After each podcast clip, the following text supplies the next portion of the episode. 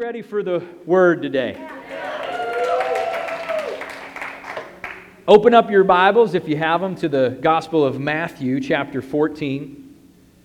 Matthew, chapter 14. We're going to open with the story of Jesus feeding the multitudes, multiplying the bread and the fish, feeding the 5,000. So let's open in verse 13. When Jesus heard it, he departed from there by boat into a deserted place by himself. And the multitudes heard it. They followed him on foot from the cities. So Jesus went out and saw a great multitude, and he was moved with compassion for them. And he healed the sick. When it was evening, the disciples came to him and said, This is a deserted place. The hour is late. Send the multitudes away that they may go into the villages and buy themselves food. And Jesus said to them, They do not need to go away. You give them something to eat. And they said to him, We have here only five loaves and two fish. And he said, Well, bring them here to me. And he commanded the multitude to sit down on the grass. He took the five loaves, the two fish, looked up to heaven, blessed and broke, and gave the loaves to the disciples, and the disciples gave it to the multitudes.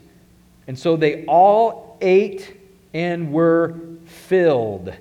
And they took up 12 baskets of the fragments that remained. They had doggy bags to go, leftovers. Now, those who had eaten were about 5,000 men, besides women and children. Oh, I feel the Lord in here right now. Let's pray. Father, in Jesus' name, we just yield to you. Holy Spirit, move in this place today. We're here for the bread of life. We're here for the river of living water. Holy Spirit, if you don't show up, then that can't happen. And we give you full permission to move in this place, to mess with our lives, mess with us, do whatever you need to do, God, to put us into position to hear what you want us to hear and see what you want us to see today. I pray that you just use me, anoint me, God, in the moments ahead to bring forth the message that you've put in my heart. God, and a message of truth that'll change lives. In Jesus' name, amen. amen. Amen. What a great story. Jesus multiplies the bread and the fish. I mean, this is a bona fide miracle. Right? I mean, they didn't stretch the crumbs out and everybody had a little piece. There was something miraculous happening with that bread and that fish as they were handing it out. It just kept multiplying and it never ran out. In fact, after everybody ate and were filled, they had leftovers 12 baskets in this particular case. And there is a, a lesson in this story that I want to focus on today that has to do with principles of multiplication or principles of supernatural provision. And let me ask you this Are you living your life right now from a place of supernatural supply or from natural supply. Because we can live from either place. We can have a supply to meet our needs and do the things we want to do that is just natural, things that we see that are available, and we operate within that. Or we can operate from a place of supernatural supply that when God is blessing and touching it, it just continues to multiply. And it continues to grow and expand when it's in our hands.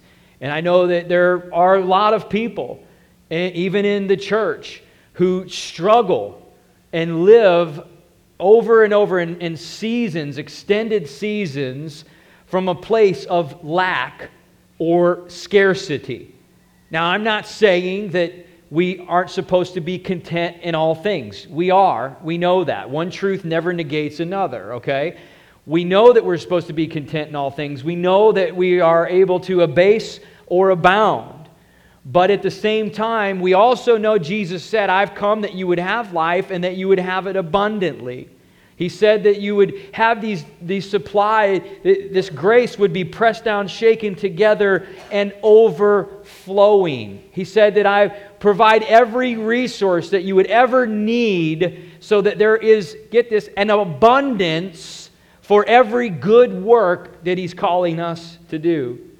And so the, the life of a believer, of a follower of God, ought to be marked by a life that supernatural provision, multiplication, and abundance is just like flowing out of the reservoir and supply line of heaven right into our lives and bursting over. That there's limitless supply and that there is in abundance. So let's look at this for a second and see what are some of the things that Jesus is trying to teach the disciples. Because this same situation happens again. Anytime something happens more than once, Jesus is trying to really drive a lesson home that usually they haven't quite picked up on the first time. Anybody else? Jesus have to teach you something twice, three times, seven times, okay? It just works that way. Thank God he's patient and long suffering. I need that, you know. But he, this happens a second time. But let's, let's look at the story for a second. How does Jesus get into this situation? It says, if you track through the stories in the Gospels, um, first Jesus goes to Nazareth, his hometown, and he's rejected there by his own people. And then it says that he starts to go around to the different cities and towns and villages, and he starts ministering and healing the sick and teaching people. It says he goes on a circuit. So Jesus was on tour. I think that's pretty cool, right? Um, so Jesus is on tour. He's going around on a circuit and he's ministering. And he comes to this place of Capernaum, which is in Galilee on the sea, as like his home base of operations. This is like where they ended up landing most of the time when they would get back from journeys. And while he's in Capernaum, um, he gets news that John the Baptist has been killed. You know, remember John the Baptist, right? Got his head cut off. Herod did cut his head off. And so Jesus gets news that this has happened and he's deeply grieved. So it says Jesus goes to the other side of the sea and he goes up onto a mountain, up on a hill in a deserted place, and he begins to pray. He's grieving over the loss of his friend. And what happens when he leaves, the way that the Sea of Galilee is laid out, like you can, you can see across it and you can see the mountains on the other side. At any point, you can kind of look across and see the other end, unless it's a hazy day, but it's, it's really a sight to behold. So Jesus goes across, he gets out of the boat, he get, goes up on the hillside, and it says that these people that he was just with, that he was ministering to, that he was serving, that he was healing, all these things, I mean, duh, they don't want to leave. They don't want to leave Jesus to be away, they don't want to be away from Jesus. So they see him go up on the hill, and it says that they ran by foot all the way around. Let's not underestimate this part of the story. Like, people were going, willing to do whatever they had to do to just get to close to Jesus while they had him with them, you know? And so they go all the way around and they, get, they come up to this place where Jesus is on the hill and he sees the multitudes. And it says this it says he has compassion for them. Now, when you study that word, compassion, it means to be deeply moved to a point of action. Isn't that something? I mean, I think there's a lot of things that we see that move us, but not necessarily do they always move us to action, willing to do something about what we're seeing. And that's what happens for Jesus. He sees this, he's moved with compassion, and so he says to the disciples, Well, let's, let's feed the people. They're hungry. And the disciples, they say, this is point number one, that can be a hindrance to supernatural provision or multiplication is that they immediately identify with the lack. They immediately look to the natural availability instead of looking beyond to the supernatural potential of supply. They look and they say, well, there's, there's five loaves and there's two fish. Now, you don't have to be a math whiz to figure this one out. It says there's 5,000 men, men alone, actually, and then there's women and children. So scholars will tell you that most likely, if the average family was size of four, you've got 20,000 people out here. That's a pretty big crowd. That's a pretty big buffet line to try to make preparations for. Now, if the average family size was my family size, there would be 40,000 people out there. You saw all those kids in first in the services last week that we prayed for, right? And both of those, all those kids comes like a third of our service last week was all these kids. I feel like we at Life Church X are single-handedly trying to solve the social security dilemma. We are going to get more people paying in in this next generation that are drawing out, no matter what we have to do about that. You're thank you. You're welcome, Washington. All right. We've got the answer. So, so they immediately begin to identify with the lack instead of what the potential is. Let me just make this point. When God has a need, when there is a need that God wants to use us to fill, rarely does the natural supply ever match the need that God wants to use us to fill. Because faith is required. It's impossible to please God without faith. You realize He's just as interested in growing your faith as He is the other parts of the work that He's up to doing. And so the supply, if you look at in the natural, will rarely ever match the need, the, the compassion, the movement in your heart that God is doing to act on something and meet a need. You may get moved, you may get provoked by God's Spirit to do something, but if you look and you say, Well, here's the need, oh, here's what I have, and then you back off of what God is just getting ready to try to get started in doing in and through your life. We can't identify with the lack. We have to identify with the supernatural provision. The other thing that the disciples did, which is point number two, that can hinder multiplication, supernatural provision in our lives, is they began to look inwardly to, to, to just what they could uh, meet their own needs. They said, Look, remember what they said? Let's send them away. Let's send them into the village, Jesus, there's too many of them, Jesus. We've got enough here. If we make real, if we're really frugal with this with these five loaves and these two fish, Jesus, we could probably all have a decent little meal and tide us over until tomorrow. They're looking at their own situation. This could meet our own needs, but there's no way, God, how are we ever going to do anything about these other people? We got to send them away, Jesus. We got to send them away. And what does Jesus say? Why would we send them away? He says, Why would we send them away? There's a need. In the Gospel of Mark, his account of this story, it said that Jesus was, was saddened because he says that these are people that are like sheep without a shepherd. I mean, he wasn't just worried about them having dinner that night. He was concerned that they had all kinds of needs. They're spiritually starving and hungry, and there's really nowhere else they're going to go to get filled. And Jesus says, No, we don't, we don't need to send them away. We're going to deal, we're going to meet this need. We're going to do it here and now. And I'm going to show you how we're going to do it. Bring me what you have. Bring me the five loaves and the two fish. They bring it up to Jesus, and he, what does he do? He touches it, puts his hands on it. He blesses it, and he breaks it. When Jesus' hand comes on anything, that is happening in our lives and He takes control, He blesses it, guess what? Grows. It grows. It expands. Healthy things grow. And God is always into increase in what He's doing in our lives. But if we don't let Him put His hand to it, if we are looking, identifying with the lack, instead of the supernatural provision. he's saying, look, he's trying to demonstrate that they need to have faith. He's trying to demonstrate for them that they need to see this and then look beyond it into what is possible to pull in from the spirit realm what God can do to invade and collide with the natural and overwhelm it. That's what he's trying to get them to see. But they're identifying with the lack.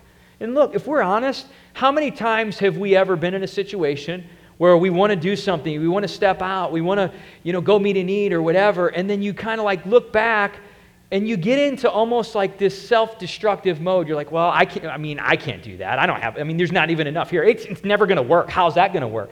Oh, it's not going to happen right? And we get in like this downward spiral. We start prophesying over our own life and our own situation, lack and scarcity, when we serve a God who is the king of a heavenly realm that's an abundant kingdom. How does that happen, right? Because we're people. Because we're people and we're humans. And it happened to the disciples. just the same way. Because here you fast forward just a little bit later, they come along and they're back to a spot in a region where there's 4,000 people now instead of 5,000. And the same thing happens all over again. And Jesus is like, hey, do you not remember this whole scene? Don't you remember how this thing went down? You're, and then this time they actually have seven loaves and a few fish, not five and two. And so Jesus is like, look, don't you understand? It's not about what is naturally available, it's like what can happen when I put my hand to it. And there's a need here that we're going to meet. But he says, as they leave this place after they feed the 4,000, the disciples, this is funny, they, they head across the sea to the other side and they say, Oh, we forgot the bread. They forgot the bread on the other side. And they're talking about it, and Jesus says, You need to beware of the leaven of the Pharisees. And like, He knows. He knows we forgot it. And Jesus is like, That's not what I'm talking about. He's like, Did you not see what happened? I'm not worried about if you brought the bread or not in the leftover baskets. Like, I can multiply the stuff. He says, That's not what I'm talking about. What's the leaven of the Pharisees? It's the doctrine of the Pharisees that was all designed for self serving purposes. You see, they got fat on the calf, they lived high on the hog because they looked at the people who were in need and who were the less elite as people who were serving them instead of them serving the people. And it was completely backwards. Let me just remind you, Jesus said, He who is servant of all, he's the greatest in the kingdom. That we are servants, we are not here to be served. He says, Beware of the leaven of the Pharisees. Because if you start looking at how all the things around you in the supply that's available is supposed to meet your need, is supposed to serve you, then you're going to immediately take your eyes off of what I want you to see, which is how there's an infinite supply that is available to meet the needs of all these people around you that I want to use you to make an impact at. That's the place that we need to operate out of. A place of faith in knowing that if God calls us to do it, if He moves our heart with compassion, then He has a plan to provide everything that's needed for that. It doesn't mean that you won't step back and say, Oh, that's interesting. I'm not sure how that's going to work. Um, I've surveyed the situation and I don't know, but there's, a, there's a, just a total difference in speaking to lack or speaking to abundance in those moments right there. I don't know what he's going to do, but I know he's going to do it. Because he's leading us there and there's a limitless supply that flows out of a heavenly realm that, that goes into a place of abundance for all god's children who trust him and he provides for them. And we, and we move toward that place instead of the lack and that is where faith is required is in that gap. And then we see god move and his hand comes upon it and it blesses it and it multiplies it it happened two times, and Jesus said, you, you have to understand this lesson. And here's, to me, this is the huge key, is it was never about them to begin with. I mean, it was never about them having a, a great big meal and Jesus multiplying it so that they could have more food or have a better meal. It was all about the multitude who were there. It was about this huge need of people who were hungry, spiritually and physically. And Jesus said, No, we're going to feed them. We're going to feed them the bread of life, and we're going to feed them food for today that'll satisfy their bellies as well. And guess what? They ate and they were full, and they had leftovers. This is always how God works. We get filled, we're full, and everybody else around is full, because we're using God's supply to do the work He's called us to. And then there's abundance, there's leftovers even beyond that. And all of our needs are met, but we're also able to meet the needs of others around us. This is the mandate for the church. This is the commission for God's people to serve the needs of the people around us in the world, spiritually and physically, that we would help them and in, in moments where there's practical needs that we can meet those so that they can meet jesus and then they can grow up strong spiritually to be who god's created them to be and then they can bring that to other people as well. It's the mandate of the church. And when the church fails to do this it becomes totally irrelevant. It becomes totally irrelevant in any generation if the body of Christ isn't going beyond themselves and meeting the needs of the communities and of the people who are hurting, who are lost, who are dying, who are ill enfranchised around them. And God says, I've given you an abundant supply so you can do that. Go do that. Be externally need driven, have faith for what I will provide and bring, and then move into that place and watch how I multiply the provision that's in your hand. It goes all the way back, this, this mandate, to the promise that God gave to Abraham originally in the book of Genesis. I, I want to show you this because this is powerful. You have to really get grounded in your theology around this that God is meant for you to have abundance so that you can be a blessing to other people. All right? So open up to Genesis chapter 12, and I'm going to read in verses 2 and 3. This is the time that the first time God repeats this to Abraham several times over. This is the first time he declares the promise to Abraham. You ready? It says, I will make you a great nation. I will bless you and make your name great. Hey, that's awesome. We all love that. I'll, I'll bless you. You'll have plenty. I'll make your name great. You'll have influence, right? You'll, you'll, you'll be able to be influential around you to people. He says, I will, I will make you a great nation, I will bless you, and I will make your name great. Here you go. And you shall be a blessing. You see the implication right there. He says it again. He says, I will bless those who bless you, I will curse those who curse you. But in you, and in you, all of the families of the earth shall be blessed.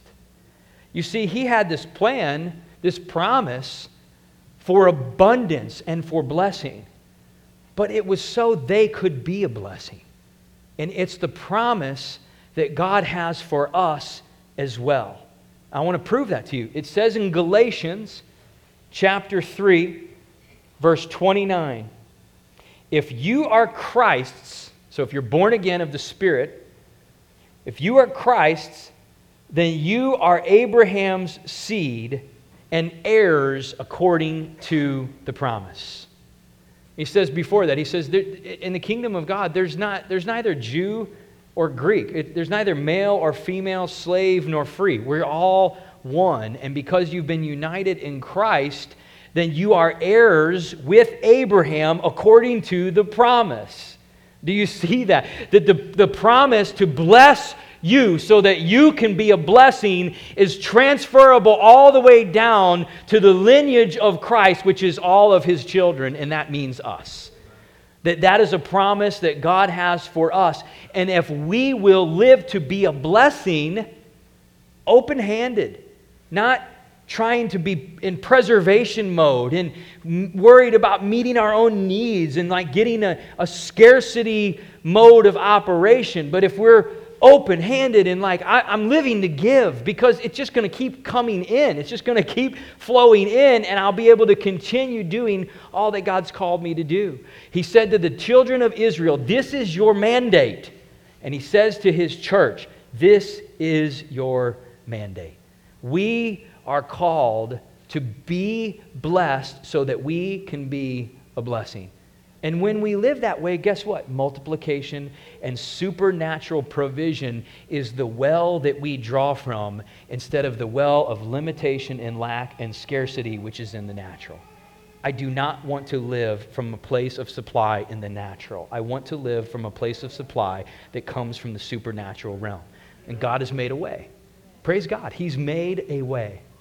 I remember whenever uh, a couple year or two ago, Katie and I were outside doing some yard work at the house, and uh, the kids were all inside and downstairs, and all of a sudden they come flying out, several of them, you know, screaming, all in a panic, and that's never good. You know, you usually like, oh, your heart stops for a moment, and it's like everybody's got all their digits and are okay, we're good. All right, everybody's safe. So now what is it? And they're like, Dad, Dad, you know, we were downstairs playing, and they they ride those little, you know, those scooters, and we let them ride around in the basement because it's a concrete floor and they were riding their scooters. like, Dad, we, we ran into the water pipes and water's going everywhere. So, you know, I'm like, ah, it can't, can't be as bad as they're saying. And and we have a, a, cistern and a pressurized system. So there's like tons of pressure coming through the lines that come into the house right there in the corner of the basement. So I go inside and I start going down the steps. And as soon as I do, I hear what sounds like Niagara Falls down there. I'm like, oh no. And I get down, and it's just spraying like a fire hose, like a geyser just blasting everywhere. I mean, the whole basement, the ceiling, the walls, I've never seen anything like it. It was just like, it was just coming out of the ground and it was going everywhere. I run over and I shut off the main line, you know, and finally stop it. And I started thinking, I'm like, that's interesting. I shut it off, but anytime that I wanted to do that, it could just explode and it could just be everywhere. I think that we live with the potential for explosive growth capacity, but sometimes we never live to be the blessing and step into the faith realm. And so we never tap that thing to see it explode and grow the way the potential actually exists for. But I think God's saying we, He wants us to live in a place of faith, knowing we can trust Him and step out and watch and see what He does. In the Old Testament, when you go back, they ha- there was something that was known as the blessing of the firstborn. Now, it speaks about this in Deuteronomy chapter 21. Now, here's how this worked Father would have a number of sons, and the firstborn son would get the firstborn blessing. But firstborn did not always mean order, it could have meant rank. Let me explain if the firstborn son in order disgraced the father in any way, then the firstborn blessing would actually pass to another son. And even if it was the second or third son in line, if he was the one that was blessed, he was called the, he was called the firstborn in position of rank, not necessarily order. Case in point Jacob had 12 sons. The fourth son was Judah. First son was Reuben, and then there was Levi and Simeon. All three of those first few sons disgraced their father with acts of wickedness. And when Jacob was dying toward the end of Genesis and he's blessing his sons, it says that he gave Judah the blessing of the firstborn. Why is that important? Because the firstborn blessing, if you read in Deuteronomy chapter 21, was a double portion all the children got blessed. But those who got the firstborn blessing got a double portion. Why? Was it just because they were elite? Was it so they could rub it in their siblings' faces? Was it so they could have a better life than their siblings? No. There was one reason, and one reason alone for the firstborn blessing being a double portion. It was because the firstborn accepted the responsibility of firstborn status, which meant to care for the rest of the father's family. He was double blessed because he had increased responsibility. And caring for the rest of the father's family was what that double portion was for. And if he disgraced the father, if he wasn't prepared to accept responsibility or use it for that, then the double portion firstborn blessing did not come upon him. But if he was willing to accept responsibility, say, I'm going to take care of my father's family. I'm going to take care of the servants, of the people. I'm going to be a steward of all of this that I'm inheriting and he would accept the firstborn blessing, and the double portion would supply his ability to meet those needs. Do you see where we're going with this today? Listen, it says in the book of Colossians that Jesus is the firstborn over all creation. It says he is the firstborn raised from the dead. So Jesus, in two ways, was firstborn. One, over all creation, which is rank.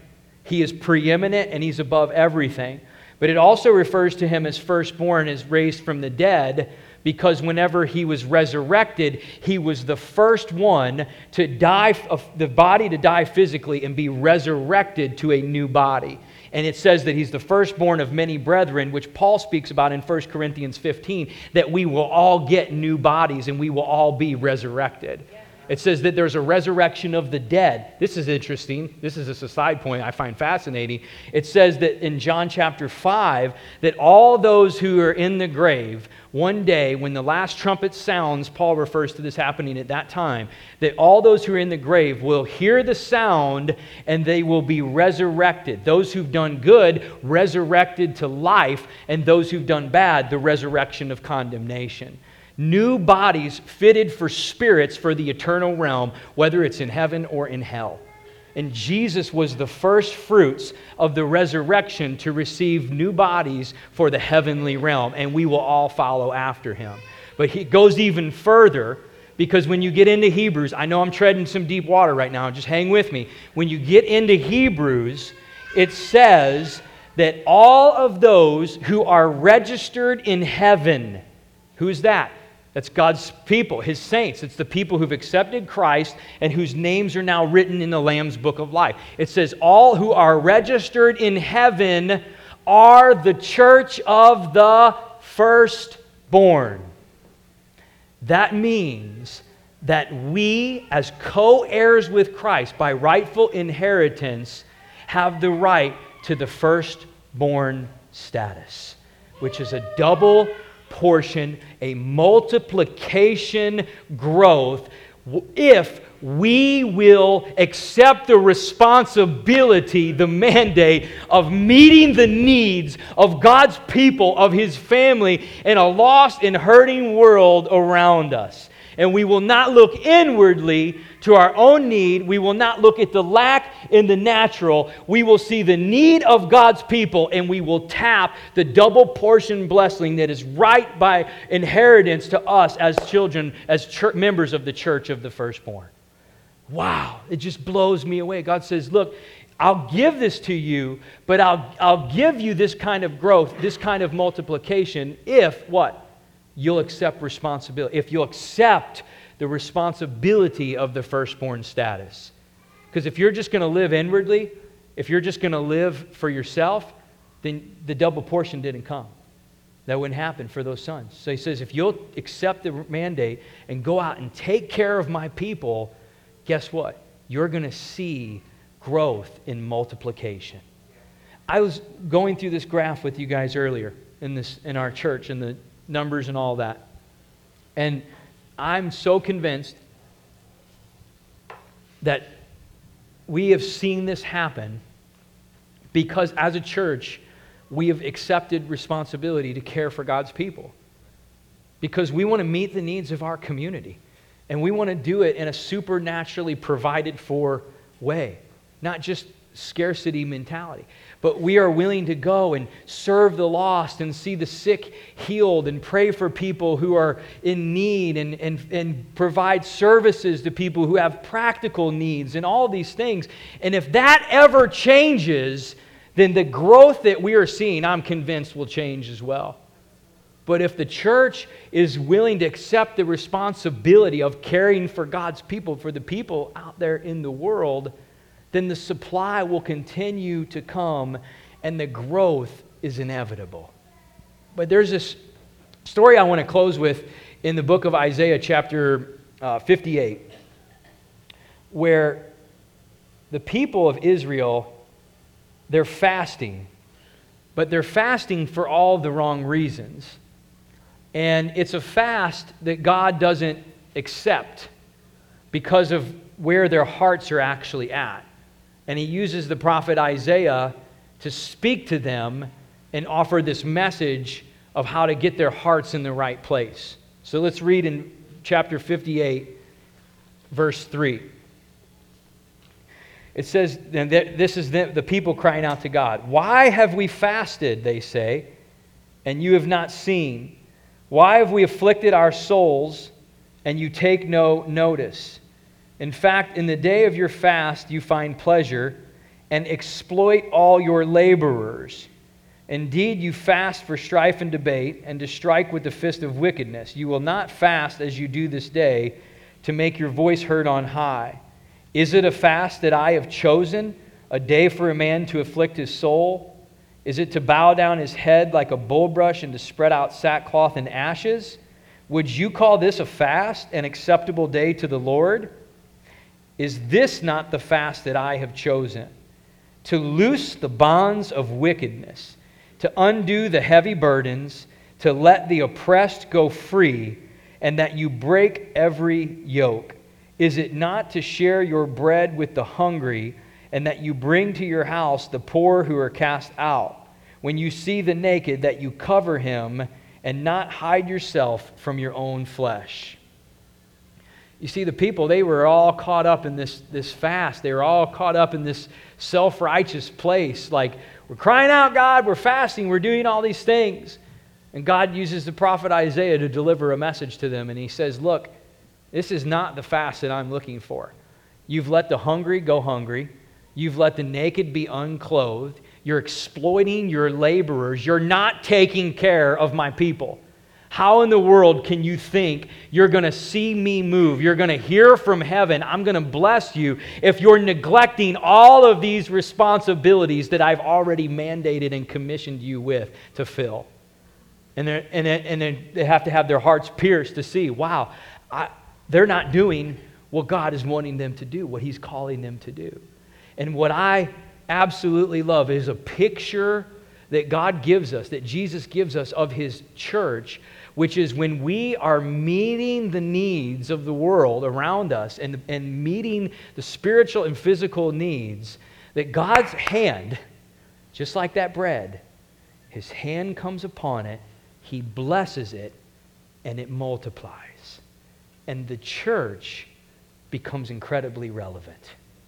Incredibly relevant in that generation and in that day and time which is the picture we see the church is supposed to reflect. That the world around us is improved dramatically in every part of society because of the church's function and operation in that community. To the point where if the church went away, the community would feel a void that would shake them. Not if the church went away, it wouldn't even matter. That is an irrelevant picture of what the church is supposed to be. But when the church is meeting the needs and there's supernatural supply that's flowing in, the entire atmosphere and community is impacted by that. And we are functioning in the mandate and the commission that God has set upon his people. Folks, I pray today that you take your place as a rightful heir to that firstborn status that there is a multiplication growth, a blessing that God wants to put upon you if you will accept the responsibility of living outwardly, living outside of ourselves, not operating from a place of lack or a place of self focus but realizing that there are needs all over the place, and we serve a limitless God with an infinite supply, and He wants to bless us in a way where there is explosive growth in every way that we need it so that we can meet those needs that He's calling us to fill. Amen? So I started with a question, and I'll end with the question. I'll ask our team to come on back up here now. You know, do you feel like when you look at your life, that you are living from a place of supply? Is there growth? Is there multiplication? Is there an abundance of resources? Are there 12 bags of leftovers that you're taking home every time you go out to eat? Or do you feel like it's just barely getting by, barely making ends meet? Always coming up short, never seeming to have enough to do the things you want to do, meet the needs you want to meet that God's putting on your heart. I pray today that God would give you a sense of purpose, a sense of responsibility for stepping out and operating in the place of supernatural provision. That God would begin to increase and multiply all the resources that are available, not so that you can be blessed alone, but so that you can be blessed to be a blessing.